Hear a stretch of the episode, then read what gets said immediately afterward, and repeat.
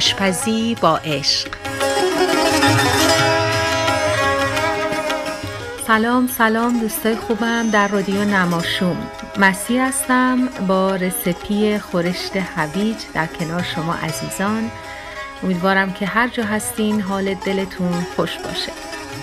خورشت هویج یکی از خورشتهای خیلی محبوب و رایج در استان آذربایجان شرقی و به خصوص شهر تبریز هستش. من این خورش رو با طعم ملس یعنی ترش و شیرین درست می‌کنم و رسپیشو هم به شما میگم. ولی در تبریز اینو با آلو بخارا و آبقوره دارش می‌کنن. اگر تا حالا امتحانش نکردین حتما درستش کنین که خیلی خوشمزه است. خورشت هویج برای شش نفر. مواد لازم اگر کاغذ و قلم آماده کنین و بنویسین من خدمتون عرض می‌کنم. گوشت گوسفند یا بره یا گوساله نیم کیلو.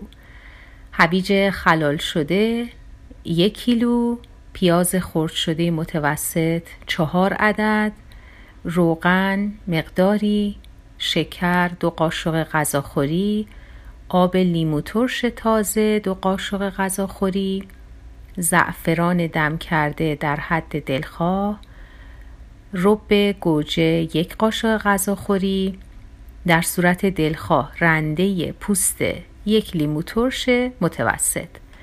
نمک و فلفل که خب جز همه غذاها هستش. طرز تهیه. اول هویجا رو به اندازه دلخواهتون خلال کنین. حالا می‌تونه مثلا اندازه نصف یه بند انگشت باشه یعنی نمی‌خواد خیلی درشت باشه یا خیلی ریز باشه. اندازش به شما بستگی داره. بعد اونا رو بعد از اینکه خلال کردین در یه کاسه یا ظرفی که در حال آب جوش در حال جوشیدن هست و قدری هم نمک توش داره بریزین.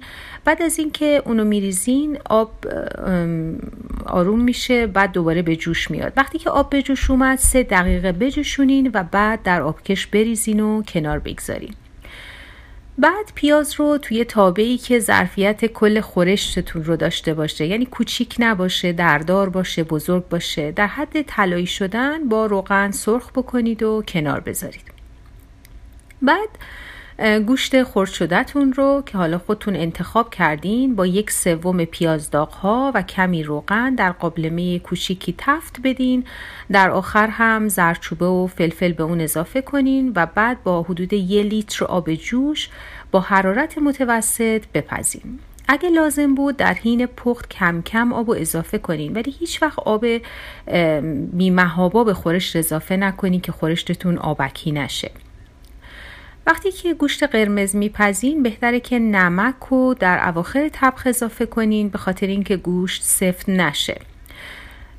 خب حالا برگردیم سراغ هویجا. هویجای داخل آبکش رو به تابه پیازداغ اضافه کنید و با پیازداغ رو با حرارت بالا تف بدین به صورتی که به حالت نیمه سرخ در بیاد. برای اینکه نگران سوخته شدن پیازداغا نباشین چون پیازداغا یه مقداری طلایی بود و نیمه پز بود دیگه. شما نگران نباشین هرچی این بیشتر سرخ بشه کاراملیزه بشه طعم خورشت شما بهتر میشه. شاید به نظرتون برسه که ممکنه بسوزه ولی اینطوری نیستش. حتی می‌تونید تو همین مرحله که دارید پیاز و هویج و سرخ میدین شکر رو هم به همین مخلوط اضافه کنین تا پیازا بهتر کاراملیزه بشه.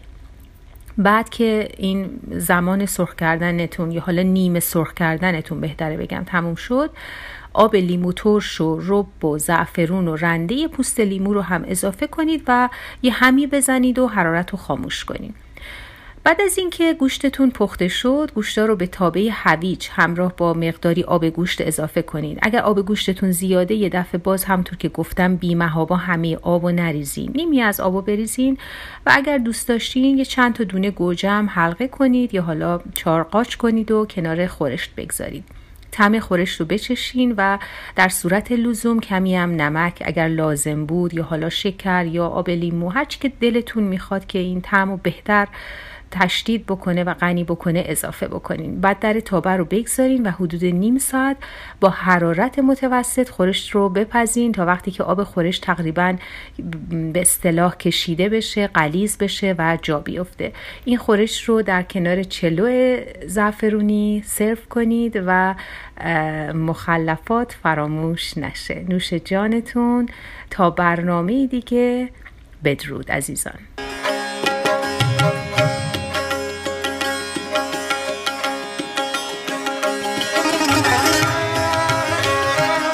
آشپزی با عشق.